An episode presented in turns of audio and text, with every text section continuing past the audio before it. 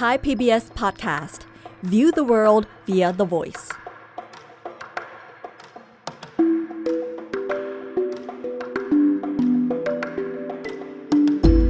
อาเซียนไอส์เปิดมุมมองใหม่ผ่านเรื่องลึกแต่ไม่ลับของผู้คน สังคม และวัฒนธรรมในอาเซียน กับปรางทิพย์ดาวเรือง สวัสดีค่ะคุณผู้ฟังเมื่อสองสามตอนที่ผ่านมา เราได้คุยกันเรื่องที่ไม่ชอบมาพากลของอาชญากรรมข้ามชาติ ในเอเชียตะวันออกเฉียงใต้มากันพักหนึ่งแล้วนะคะ วันนี้อาเซียนไอส์กับดิฉันปรางทิพดาวเรือง ในไทย PBS Podcast จะเล่าเรื่องอาชญากรรมสำคัญเรื่องหนึ่ง เรื่องนี้มีมานานหลายสิบปีแล้วนะคะ เป็นเรื่องที่สร้างความเสียหายที่ไม่อาจประเมินค่าเป็นตัวเงินได้ เพราะเป็นความเสียหายเกี่ยวกับประวัติศาสตร์และวัฒนธรรมอย่างรุนแรง นั่นคืออาชญากรรมการขโมยแล้วก็ลักลอบค้าวัตถุโบราณ ที่หลายประเทศของภูมิภาคเราเนี่ย ตกเป็นเหยื่อมาหลายสิบปีแล้วนะคะ ในบรรดาหลาย ๆ ประเทศในภูมิภาคนี้เนี่ย ประเทศกัมพูชาเป็นประเทศที่พบกับความเสียหายอย่างมากนะคะ ทุกคนคงจะทราบกันดีนะคะว่า ในอดีตดินแดนแห่งนี้เคยเป็นที่ตั้งของอาณาจักรขอม ซึ่งเป็นเจ้าของอารยธรรมที่ยิ่งใหญ่ที่เก่าแก่นับพันปีหนึ่งในประจักษ์พยานของความรุ่งเรืองของอาณาจักรขอมก็คือศิลปะ แล้วก็วัตถุโบราณที่ยังหลงเหลือมาจนถึงปัจจุบันนั่นแหละค่ะ เรื่องนี้เป็นความภูมิใจของชาวกัมพูชาเพื่อนบ้านของเราอย่างมากนะคะ ใครที่เคยไปเยือนนครวัด แล้วก็ได้ไปยืนท่ามกลางปราสาทแล้วก็เทวาลัยที่นั่นนะคะ คงอดคิดเหมือนดิฉันไม่ได้ใช่ไหมคะว่า คนยุคนั้นเนี่ย ต้องสร้างสถานที่แห่งนี้ด้วยหัวใจแล้วก็ศรัทธาที่แท้จริง แบบที่เขาพูดกันนะคะว่า กลายเป็นความงามที่หาค่าไม่ได้ แต่ก็น่าเศร้านะคะว่าปัจจุบันเนี่ยมีวัตถุโบราณที่ถูกขโมยจากกัมพูชาอยู่ราวๆ 4,000 ชิ้น ที่รัฐบาลกัมพูชากำลังติดตามอย่างหนักเพื่อที่จะนำกลับคืนสู่ประเทศ คราวนี้ใครล่ะ เป็นอาชญากรพวกนี้ วันนี้ที่ฉันอยากจะเล่าเรื่องคนคนหนึ่งให้ฟังนะคะ เขาเป็นชาวต่างชาติที่อยู่เมืองไทยมามากกว่า 50 ปี ได้สัญชาติไทย มีครอบครัวอยู่เมืองไทย อาศัยอยู่ในคอนโดมิเนียมหรูหราที่เมืองไทย จนกระทั่งเสียชีวิตเมื่อไม่กี่ปีมานี้คือในพศ 2563 ในวัย 88 ปีนะคะ ดูเผินๆเขาก็เหมือนฝรั่งที่รักเมืองไทยคนหนึ่งใช่ไหมคะ แต่คุณผู้ฟังอาจจะตกใจ ถ้ารู้ว่าครั้งหนึ่งเนี่ย คนคนนี้ได้รับการขนานนามเป็นภาษาอังกฤษนะคะว่า Dynamite Duck บทความของนิตยสาร Diplomat ในพศ 2543 ก็เขียนเอาไว้นะคะ ว่ามาจากการที่คนผู้นี้เป็นที่รู้กันในวงการลักลอบค้าศิลปะโบราณ ว่าเขาชอบใช้ระเบิดไดนาไมต์สกัดวัตถุโบราณ จากแหล่งโบราณสถานในกัมพูชา ในช่วงของสงครามเขมรแดงค่ะ ชื่อดักย่อมาจากชื่อเต็มนะคะ คือนายดักลาสแลชฟอร์ดเขาเป็นนักลักลอบค้าวัตถุโบราณกัมพูชารายใหญ่ของโลกคนหนึ่ง เขาฉวยโอกาสในวิกฤตสงครามกลางเมือง แล้วก็การฆ่าล้างเผ่าพันธุ์ในกัมพูชาเนี่ยสร้างความร่ำรวยมหาศาลให้กับตัวเองนะคะ นายลัชฟอร์ดเนี่ยสร้างเงินจำนวนมหาศาล ด้วยการฟอกวัตถุโบราณ ที่เป็นทั้งของจริงที่ปล้นมา แล้วก็เป็นคนที่สั่งทำของปลอมด้วยนะคะ แล้วก็นำไปขายในตลาดมืด แล้วก็ตลาดที่ถูกกฎหมายในต่างประเทศ ของที่เขาขโมยมา ขณะนี้ยังอยู่ในพิพิธภัณฑ์ในสหรัฐอเมริกาหลายแห่งนะคะ ในขณะเดียวกันเขาก็เป็นนักสะสมวัตถุโบราณกัมพูชาตัวยงเลยนะคะเเขาเก็บวัตถุโบราณชิ้นสำคัญไว้กับตัวเอง ว่ากันว่าคลังสะสมวัตถุโบราณของเขาเนี่ย อาจจะใหญ่แล้วก็แข่งได้พอๆกับพิพิธภัณฑ์แห่งชาติกัมพูชาทีเดียว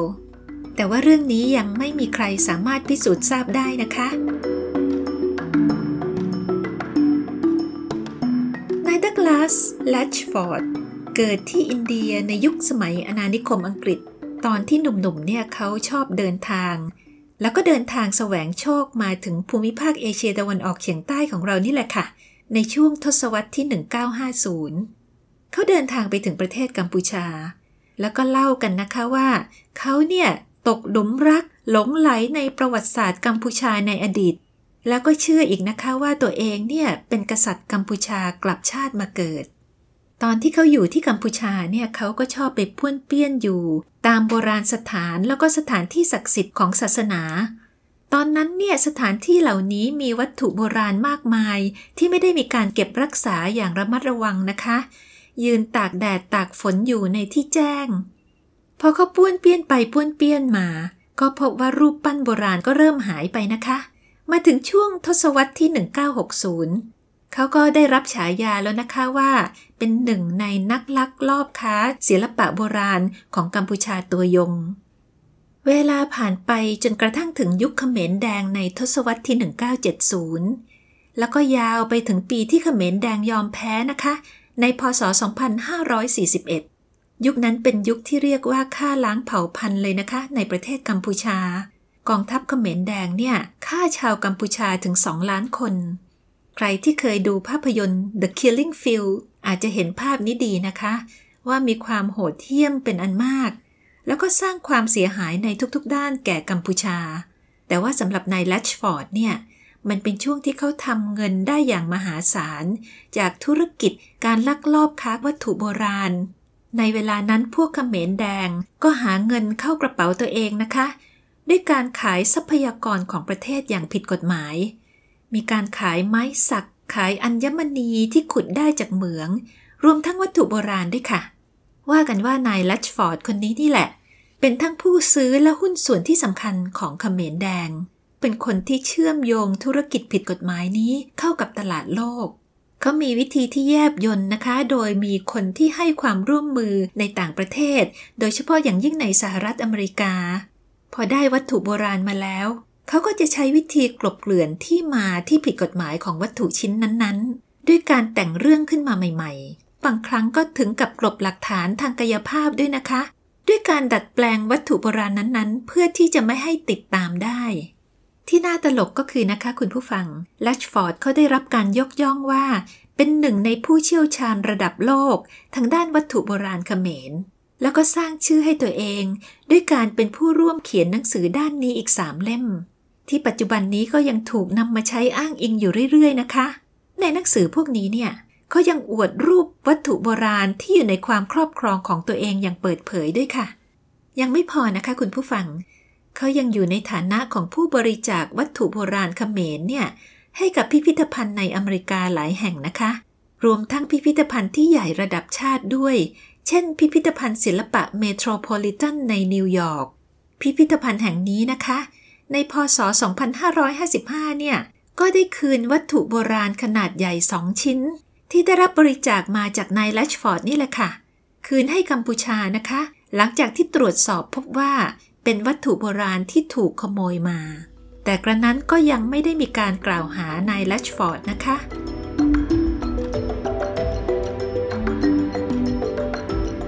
นักค้าวัตถุโบราณคนนี้เนี่ยโชคดีมากนะคะ เพราะว่าแม้แต่รัฐบาลกัมพูชาเอง ก็ไม่เคยตั้งข้อกล่าวหาหรือฟ้องร้องเขาเลย แถมยังให้เครื่องราชเขาด้วยนะคะ เพื่อเป็นการขอบคุณตอนที่เขาบริจาควัตถุโบราณชิ้นหนึ่ง กลับคืนสู่กัมพูชาหลายปีมาแล้ว ทั้งรัฐบาลสหรัฐแล้วก็รัฐบาลกัมพูชาเนี่ยพยายามติดตามหาวัตถุโบราณที่หายไปมานานนะคะ แต่ก็ไม่ใช่เรื่องง่ายเลยค่ะ การตามหาเงินที่เขาได้จากการขายวัตถุโบราณเหล่านี้ ก็ไม่รู้ว่าจะไปตามที่ไหนนะคะ ที่ผ่านมามีสื่อมวลชนต่างประเทศเนี่ยหลายเจ้านะคะ พยายามขุดคุยเรื่องของเขามาอย่างต่อเนื่อง ล่าสุดเมื่อปีที่แล้วก็มีข่าวใหญ่อยู่เรื่องหนึ่งนะคะ ที่อาจจะให้ร่องรอยได้ว่านายลัชฟอร์ดอาจจะแอบซ่อนทรัพย์สินที่เขาได้จากการขายวัตถุโบราณมาตลอดชีวิตไว้ที่ไหน ข่าวชิ้นนี้เนี่ยเปิดเผยโดยเครือข่ายผู้สื่อข่าวสืบสวนสอบสวนระหว่างประเทศ หรือที่เรียกว่า ICIJ เป็นส่วนหนึ่งของการขุดคุย เรื่องการซุกซ่อนเงินแล้วก็ทรัพย์สินของคนดังแล้วก็อาชญากรจำนวนมาก เอาไว้ในบัญชีลับของบริษัทในพื้นที่ที่ตรวจสอบไม่ได้ เช่นเกาะเคแมนหรือในสวิตเซอร์แลนด์เป็นต้น บัญชีลับเหล่านี้เนี่ยอยู่ในพื้นที่ที่เรียกว่าพื้นที่นอกอาณาเขตนะคะ เป็นพื้นที่ที่มีกฎหมายพิเศษคุ้มครอง ช่วยปกปิดข้อมูลของบริษัทที่ชาวต่างชาติเป็นเจ้าของได้ทำให้เหล่าอาชญากรเหล่านี้นิยมใช้หลีกเลี่ยงการตรวจสอบนะคะ ใช้บริษัทนั้นๆ เนี่ยเป็นผู้ถือครองทรัพย์สินแล้วก็เงินทองที่ได้มาอย่างไม่ชอบมาพากลแทน โดยที่ไม่ใช้ชื่อของตัวเอง การเปิดโปงของ ICIJ เนี่ยก็พบชื่อนักการเมือง มหาเศรษฐีแล้วก็คนดังทั่วโลกนะคะ เสร็จแล้วก็มีชื่อนายลัชฟอร์ดโผล่ขึ้นมาด้วยค่ะ ICIJ ที่รายงานข่าวเรื่องนี้ร่วมกับหนังสือพิมพ์ดัง ๆ ในตะวันตกนะคะ เช่น The Guardian ของอังกฤษ หนังสือพิมพ์ Washington Post ของอเมริกา ก็พบนะคะว่านายลัชฟอร์ดกับลูกสาวที่ชื่อจูเลียลัชฟอร์ดแล้วก็ลูกเขยของเขาเนี่ย จดทะเบียนเป็นเจ้าของผู้รับผลประโยชน์ของทรัสต์ในพื้นที่นอกอาณาเขตที่เจอร์ซีย์ ซึ่งเป็นเกาะที่อยู่ในหมู่เกาะแชนแนลเขาจดทะเบียนก่อตั้งทรัสต์ขึ้นสองแห่งนะคะ ชื่อว่าสกันดาทรัสกับศิวะทรัสคุณผู้ฟังคงจะคุ้นเคยกับชื่อของพระศิวะแล้วใช่ไหมคะ เป็นหนึ่งในเทพเจ้าสูงสุดสามองค์ในศาสนาฮินดู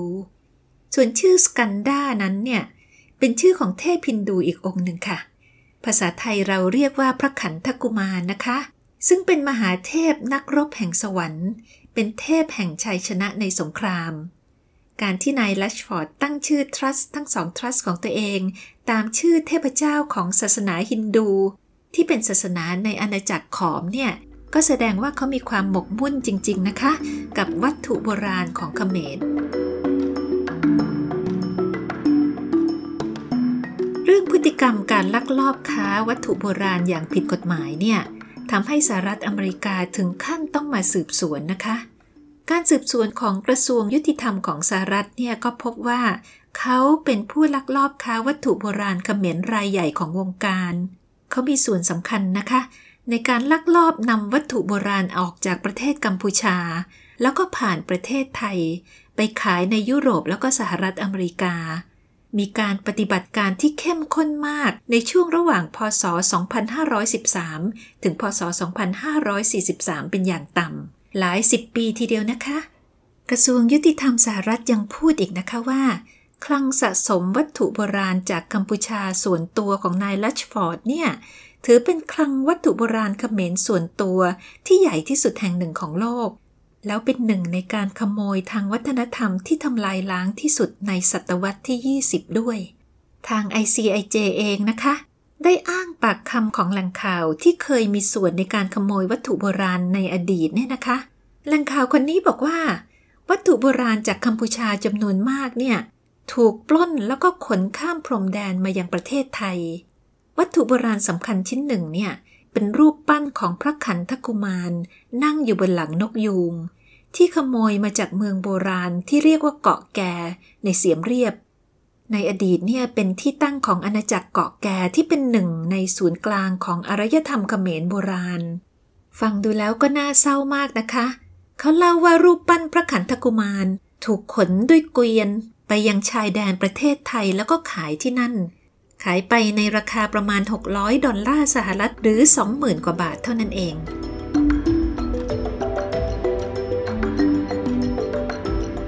กระทรวงยุติธรรมสหรัฐเนี่ยเริ่มสืบสวนกรณีเกี่ยวกับนายลัชฟอร์ดในพศ 2554 นะคะ เรื่องเกิดขึ้นหลังจากที่พบว่าเขาเนี่ยเป็นผู้เกี่ยวข้องกับที่มาของรูปปั้นเขมรโบราณ สมัยศตวรรษที่ 10 ชิ้นหนึ่ง รูปปั้นชิ้นนี้มีมูลค่าราวๆ 2-3 ล้านเหรียญสหรัฐ แล้วก็กำลังจะถูกประมูลโดยบริษัทซัตเทบีสที่เป็นบริษัทประมูลวัตถุโบราณในนิวยอร์ก แต่บังเอิญมีผู้เชี่ยวชาญคนหนึ่งไปเห็นรูปนี้แล้วก็ขุดคุ้ยมันขึ้นมานะคะ จนเป็นเรื่องเป็นราว การสืบสวนพบนะคะว่า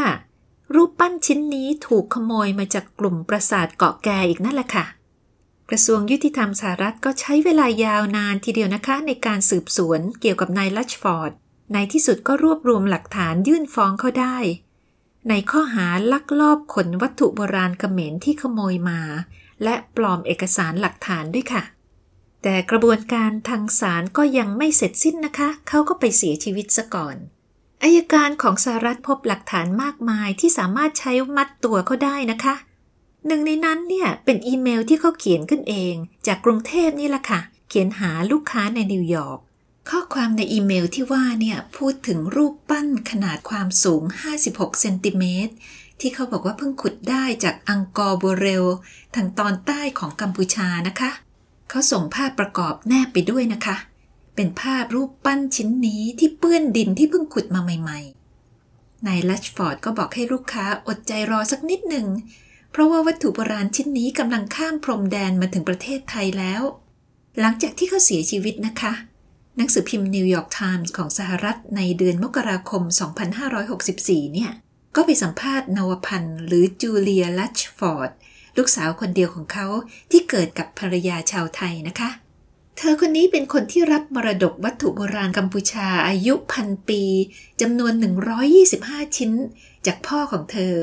แล้วก็ยังมีเครื่องเพชรพลอยแล้วก็ทองคำที่ใช้ในการประดับวัตถุโบราณบางชิ้นด้วย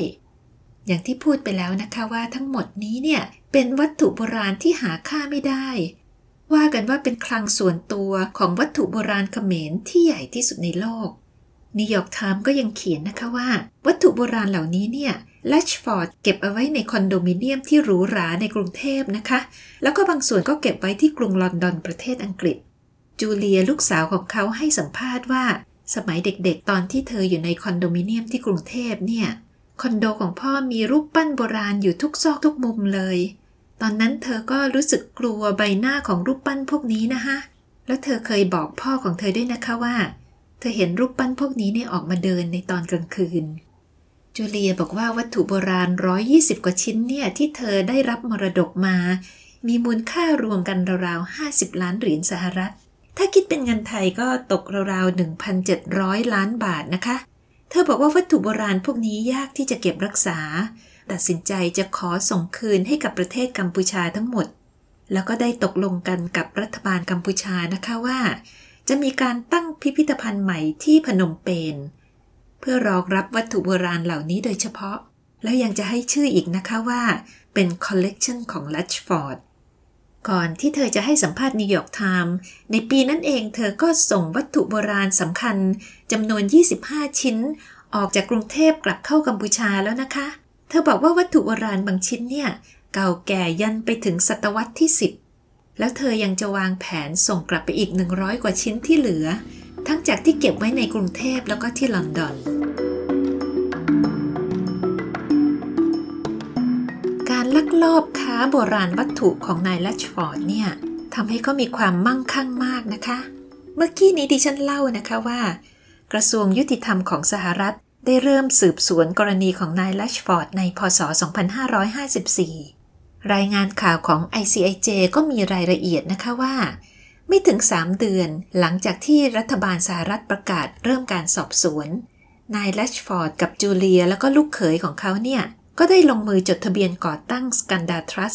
แล้วก็ใช้ทรัสนี้เนี่ยเป็นตัวที่ถือครองทรัพย์สินทางการเงิน แล้วก็อสังหาริมทรัพย์จำนวนมากนะคะ ตัวอย่างความมั่งคั่งของเขาก็คือ บัญชีการลงทุนในธนาคารระดับโลก มีกองทุน hedge fund สองแห่ง แล้วก็มีบริษัทเช่าซื้ออสังหาริมทรัพย์ในลอนดอนอีกด้วย ต่อมาในพศ 2559 เนี่ยนายลัชฟอร์ดก็ได้โอนกรรมสิทธิ์ทรัพย์สินในสกันดาทรัสทั้งหมด ให้กับลูกสาวแล้วก็ลูกเขย พอโอนเรียบร้อยแล้วเนี่ย จูเลียลัชฟอร์ดแล้วก็สามีของเธอ ก็โอนทรัพย์สินอีกต่อหนึ่งนะคะ จากสกันดาทรัสทั้งหมด ไปไว้อย่างสิวะทรัสค่ะ ดูแล้วก็เป็นการโยกย้ายโอนทรัพย์สินที่ค่อนข้างซับซ้อนนะคะ หาหลักฐานลำบาก แล้วก็ไม่มีใครตามได้นะคะว่าทรัพย์สินเหล่านี้เนี่ยซื้อหาแล้วก็ลงทุนจากเงินของลัชฟอร์ดที่ได้จากการลักลอบค้าวัตถุโบราณ นักข่าวของ ICIJ ก็ตามไปถามจูเลียลัชฟอร์ดนะคะ ว่าทรัสทั้งสองแห่งเนี่ยเอาไว้ทำอะไร เธอก็บอกผ่านทนายความนะคะว่า ทรัสต์ทั้งสองแห่งเนี่ยตั้งขึ้นเพื่อวัตถุประสงค์ทางภาษี แล้วก็การวางแผนทางด้านอสังหาริมทรัพย์ ไม่เกี่ยวข้องอะไรเลยกับวัตถุโบราณที่ไหน ทั้งพ่อเธอแล้วก็เธอไม่ได้มีเจตนาจะปกปิดข้อมูลอะไร อย่างไรก็ตามนะคะ อย่างที่ดิฉันได้เล่าไปแล้วว่า กฎหมายในพื้นที่นอกอาณาเขตทั่วโลกเนี่ยที่ช่วยปกปิดข้อมูล เจ้าของบริษัทแล้วก็ทรัสต์เนี่ย ทำให้เจ้าหน้าที่สหรัฐและกัมพูชาไม่สามารถระบุได้เลยว่าทรัสต์ทั้งสองแห่งเนี่ย เก็บรักษาวัตถุโบราณที่ขโมยมา ที่ยังอาจจะหลงเหลืออยู่เอาไว้หรือเปล่า แล้วก็ยังหาคำตอบไม่ได้นะคะว่านายแลชฟอร์ดยังมีวัตถุโบราณที่ยังเหลืออยู่ นอกจาก 125 ชิ้นที่ว่าไว้หรือไม่ แล้วถ้าไม่ใช่ trust ทั้งสองแห่งนี้เนี่ย เขาใช้ที่ไหนเป็นที่เก็บเงินจากการขายวัตถุโบราณในช่วง 40 ปีที่ผ่านมาเอาไว้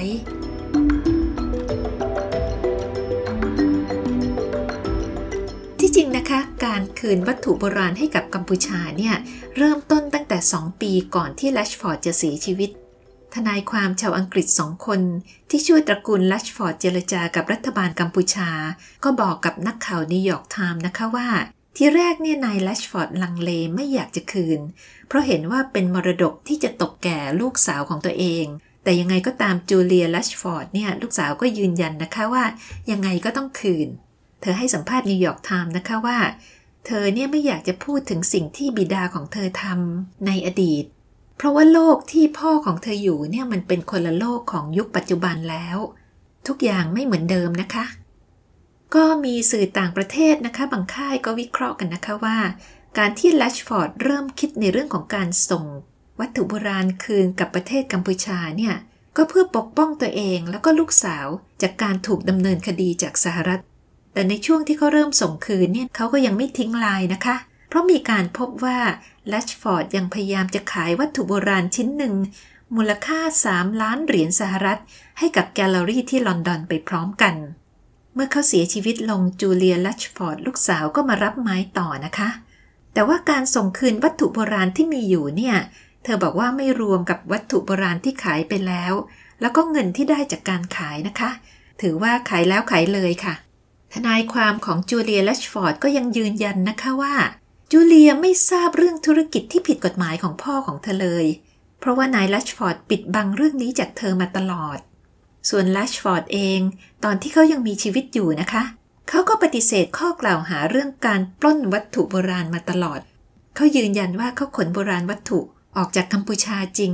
แต่ว่าที่ทำอย่างนั้นเนี่ยเขาทำเพื่อปกปักรักษาอนุรักษ์วัตถุโบราณกัมพูชาที่เขารัก ไม่ให้เขมรแดงทำลาย แล้วก็ไม่ปล่อยให้ผุพังทิ้งไปในป่าเขา แต่ไม่ว่านายลัชฟอร์ดที่ชอบเรียกตัวเองว่าอินเดียนาโจนส์ จะแก้ตัวยังไงก็ตามนะคะ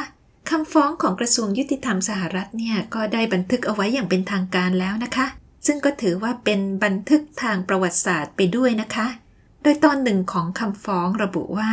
นายลัชฟอร์ดได้มีอาชีพทำมาหากินด้วยการลักลอบขน และขายวัตถุโบราณกัมพูชา อันหาค่าไม่ได้อย่างผิดกฎหมาย โดยส่วนใหญ่เป็นการขนโดยตรงออกจากโบราณสถาน นับว่านายลัชฟอร์ดเนี่ยเป็นอาชญากรตัวเอ เป็นชาวต่างชาติที่มาอาศัยบ้านเรา แล้วก็ภูมิภาคแห่งนี้ก่ออาชญากรรมได้ตลอดชีวิตนะคะ ตอนที่เขายังมีชีวิตอยู่เนี่ยเขาก็อ้างว่า รายได้หลักของตนเอง มาจากการทำธุรกิจในประเทศไทยนี่แหละค่ะระหว่างพศ 2510 ถึง 2547 เขาจดทะเบียนตั้งบริษัทในประเทศไทยไม่ต่ำกว่า 5 บริษัทนะคะ แต่ว่าส่วนใหญ่ก็ปิดตัวลงไปนานแล้ว นายแลชฟอร์ดนี่ไม่ได้ปล้นโบราณวัตถุจากกัมพูชาเพียงประเทศเดียวนะคะ ก็เมื่อเขาอยู่เมืองไทยแล้วทำไมถึงไม่จัดการวัตถุโบราณของไทยซะด้วยเลยล่ะ ก็มีอาจารย์ธนงศักดิ์หานวงนะคะ ที่เป็นนักวิชาการอิสระผู้เชี่ยวชาญด้านโบราณคดี หัวหน้ากลุ่มสำนึก 300 องค์ ท่านก็ให้สัมภาษณ์กับเว็บไซต์ The Momentum เมื่อปีที่แล้วนะคะ ในเรื่องของปัญหาจุรกรรมวัตถุโบราณไทยไปขายนี่แหละค่ะ กลุ่มจำนึก 300 องค์เนี่ยก่อตั้งขึ้นมา เพื่อทวงคืนโบราณวัตถุที่หายไปจากประเทศไทยนะคะ อาจารย์ธนงศักดิ์เล่าให้ฟังนะคะว่า เมื่อตอนที่ทางการสหรัฐเนี่ยตั้งข้อหานายแลชฟอร์ดเรื่องลักลอบขนส่งวัตถุโบราณกัมพูชาที่ถูกจรกรรมลิสต์รายชื่อในวัตถุที่ถูกขโมยไป มีชื่อของทับหลังปราสาทเขาโล้นจากจังหวัดสระแก้วด้วย นอกจากนั้นอาจารย์ยังเล่าอีกว่ายังมีกรณีของหลวงพ่อศิลา ที่เป็นพระพุทธรูปนาคปรกปางสมาธิ สกัดจากหินทรายสีเทา สร้างขึ้นราวๆ พุทธศักราชที่ 18ถึง19ที่ประดิษฐานอยู่ที่วัดทุ่งเสลี่ยมในจังหวัดสุขโขทัยนานกว่า 28 ปีเลยนะคะ แล้วก็จู่ๆก็หายไปจากวัดในพศ 2520 หายไปเป็นสิบปีค่ะ ปรากฏว่าหลวงพ่อศิลาก็ไปปรากฏในหนังสือประมวลศิลปะวัตถุ เพื่อการประมูลขายของสถาบันโซสบี้ในกรุงลอนดอน พอสืบสวนกันไปกันมา ก็พบนะคะว่านายลัชฟอร์ดนี่แหละค่ะ เป็นคนที่ซื้อแล้วก็ส่งออกไปยังสถาบันนี้ ทางการไทยก็ต้องเจรจาขอซื้อคืนนะคะ โดยเสียเงินไป 5 ล้านบาทค่ะ ประเทศไทยของเราเนี่ยเสียหายจากการจรกรรมโบราณวัตถุไปไม่น้อยนะคะ แต่ก็ยังดีที่มีกลุ่มผู้เชี่ยวชาญที่พยายามต่อสู้ในเรื่องนี้อยู่ มีบางครั้งโชคดีก็ได้กลับคืนมานะคะ คุณผู้ฟังบางคนอาจจะจำได้ว่า กรณีใหญ่ ๆ คือกรณีทับหลังนารายบรรทมศิลป์ที่ถูกขโมยไปจากปราสาทพนมรุง้ง เป็นวัตถุโบราณที่มีชื่อเสียงมากของประเทศไทยนะคะ ถูกโจรกรรมไปราวๆ พศ 2503 ในช่วงสงครามเวียดนาม ตกเป็นของนักสะสมชาวอเมริกันคนหนึ่ง ในที่สุดก็มีการเรียกร้องกันนะคะ โดยหัวหอกในเรื่องนี้คือหม่อมเจ้าสุภัทรดิตดิสกุล สุดท้ายในพศ 2531 ก็ได้ทับหลังชิ้นนี้คืนมาค่ะ แล้วก็ยังมีตัวอย่างอื่นๆอีกนะคะ ช่นทับหลังปราสาทหนองหง และทับหลังปราสาทเขาโล้น ถูกขโมยไปตั้งแต่พศ 2508 หายไปเป็น 10 10 ปีนะคะ แล้วก็ไปพบอีกทีในพศ 2559 พบว่ากำลังจัดแสดงอยู่ที่เมืองซานฟรานซิสโก สหรัฐอเมริกา รัฐบาลไทยต้องใช้เวลากว่า 5 ปี กว่าจะทวงคืนกลับมาได้เมื่อปีที่แล้วนะคะ อาจารย์ธนงศักดิ์บอกนะคะว่า ธุรกิจซื้อขายโบราณวัตถุเนี่ย มีเงินทองไหลเข้ามามากมายจากการประมูลนะคะ ท่านบอกว่าการที่จะทำได้กว้างขวางขนาดนี้เนี่ยอาจจะมีการแทรกแซงแล้วก็มีการจ่ายเงินใต้โต๊ะ วัตถุโบราณที่หายไปจากประเทศไทยเนี่ยบางชิ้นมีอายุกว่าพันปีเลยนะคะ ถ้าคิดเป็นตัวเงินรวมๆกันนับเป็นพันล้านแน่นอน ข้อสงสัยของอาจารย์เนี่ยอาจารย์บอกว่าไม่ได้พูดลอยๆนะคะ เพราะว่ามีรายงาน จากหน่วยสืบสวนเพื่อความมั่นคง แห่งมาตุภูมิของสหรัฐ รายงานชิ้นนี้ก็พบนะคะว่า กระบวนการค้าโบราณวัตถุในประเทศไทยเนี่ยมีเบื้องลึกเบื้องหลังซับซ้อนเลยนะคะ แล้วที่แน่ ๆนะคะ คือนายลัชฟอร์ดไม่ใช่อาชญากรนักค้าโบราณวัตถุต่างชาติ เพียงคนเดียวที่ฝังตัวอยู่ในประเทศไทยแล้วก็ในภูมิภาคของเรานะคะ เขาเป็นเพียงหนึ่งในกลุ่มคนพวกนี้ที่มาอาศัยภูมิภาคนี้เป็นฐานค่ะ กรณีของลัชฟอร์ดเนี่ย ถึงขั้นลงหลักปักฐาน ได้สัญชาติไทย มีชีวิตที่หรูหรา มีคนนับหน้าถือตา แล้วก็อยู่ที่นี่จนถึงบ้านปลายชีวิตเชียวนะคะ อาจารย์ธนงศักดิ์ก็ถามนะคะว่ากระบวนการการจรกรรมและค้าวัตถุโบราณเนี่ยทำไมถึงเกิดขึ้นได้ แล้วก็ไม่มีใครตรวจสอบได้ ก็เป็นคำถามที่พวกเราทุกคนคงต้องเก็บไปคิดนะคะ วันนี้สวัสดีค่ะ อาเซียนไอส์เปิดมุมมองใหม่ ผ่านเรื่องลึกแต่ไม่ลับของผู้คน สังคม และวัฒนธรรมในอาเซียน ติดตามฟังได้ที่เว็บไซต์ www.thaipbspodcast.com หรือแอปพลิเคชัน Thai PBS Podcast